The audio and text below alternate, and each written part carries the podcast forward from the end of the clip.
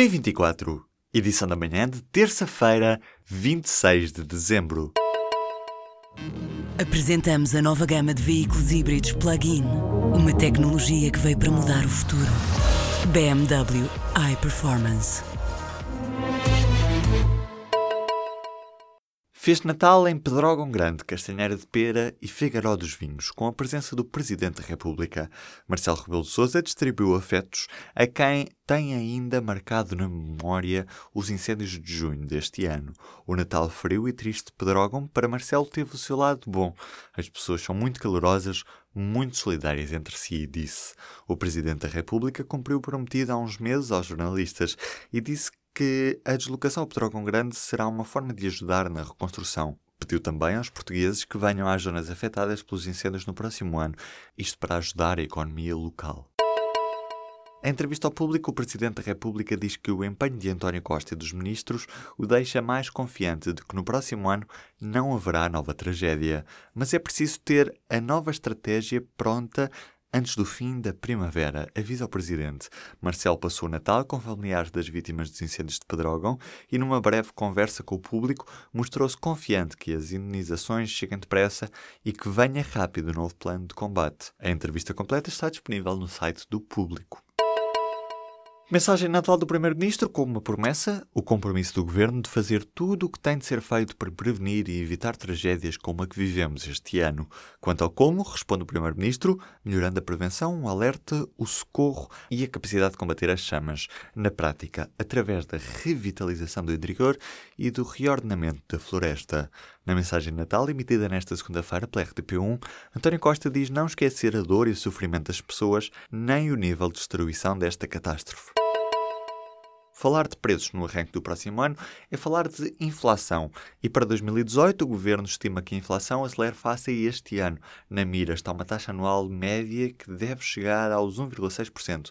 Neste ano que está a terminar, o valor previsto terá sido de 1,2% contra os 0,6% em 2016 muitos números, mas na prática as famílias vão sentir um aumento dos preços em linha com o respectivo progresso do custo de vida estimado. O preço dos transportes públicos sobe e até acima da inflação. Já as descidas vão se sentir sobretudo nas contas dos serviços domésticos. 7 mil medicamentos baixam de preço e as famílias vão poupar mais nos manuais. O preço das telecomunicações fica congelado, mas as rendas podem subir. Há mais impostos sobre as bebidas alcoólicas. Resultado, os preços vão ficar mais elevados, assim como o valor das portagens. São 54 as vítimas do surto de legionela de novembro de 2014 que já apresentaram pedidos de abertura de instrução do processo. A maior parte são pessoas que ficaram com sequelas graves da doença do legionário, mas que ainda não viram reconhecida pelo Ministério Público a eventual relação dos seus casos com a estripe da bactéria da legionela detectada numa torre de arrefecimento de uma indústria local. As vítimas contestam as conclusões do Ministério Público e querem o apuramento de responsabilidades em mais de 250 casos em que não foi identificada a estripe contaminante, com origem numa fábrica da zona de Vila Franca de Xira. Praticamente todo o país está a perder estrangeiros. Só Bragança e Beja vão contra esta tendência, mais oportunidades de emprego e acordos com instituições de ensino superior nestes distritos terão motivado o aumento de imigrantes entre 2008 e o ano passado. A população cabo-verdiana foi a que mais cresceu em Bragança. Já em Beja, foram as pessoas de nacionalidade tailandesa, nepalesa, búlgara e romena. Na prática, no ano passado, viviam mais 972 estrangeiros em Bragança do que em 2008. Já em Beja, o número de estrangeiros a residir no distrito passou dos 5.260 em 2008 para os 7.624 em 2016, um aumento de 2.364 pessoas.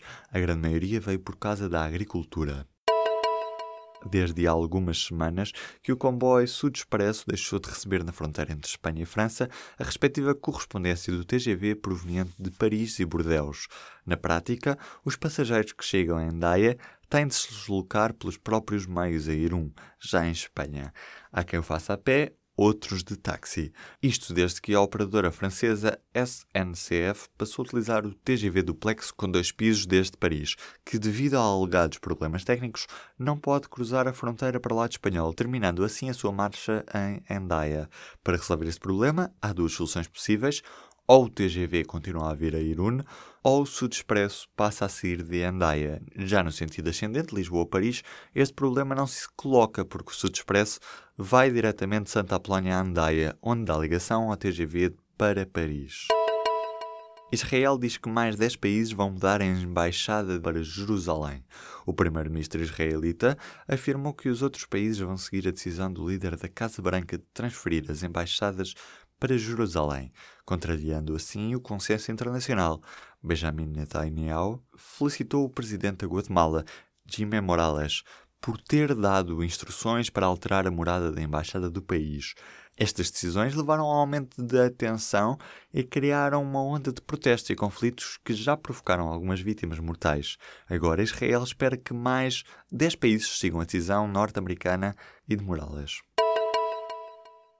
O Natal não trouxe boas notícias para os investidores de Bitcoin. Depois de uma semana em queda, na sexta-feira, a moeda virtual teve uma desvalorização que se chegou aos 30%, isto num só dia. A moeda digital acabou por recuperar parcialmente no sábado, mas voltou a ir por aí abaixo nos dias 24 e 25. A moeda é volátil, já que são mais as interrogações do que as certezas sobre a trajetória que o preço vai seguir. A desvalorização recente teve origem nos investidores que quiseram concretizar lucros para aproveitar o pico recente quando o valor de cada Bitcoin ultrapassava os 19 mil dólares. Esta não foi a primeira vez que a Bitcoin sofre quedas significativas, tendo anteriormente recuperado de todas. Oito distritos de Portugal continental vão estar a partir do final da tarde desta segunda-feira sob aviso laranja por causa do vento e da agitação marítima, alertou o Instituto Português do Mar e da Atmosfera. São os distritos do Porto, Guarda, Vila Real, Viana do Castelo, Leiria, Aveiro, Coimbra e Braga. Quase todos estes distritos estão igualmente sob aviso amarelo por causa da precipitação com previsão de chuva por vezes forte. Os alertas estendem-se até esta quarta-feira, devendo as pessoas de evitar estar junto de zonas costeiras durante o período de alerta laranja.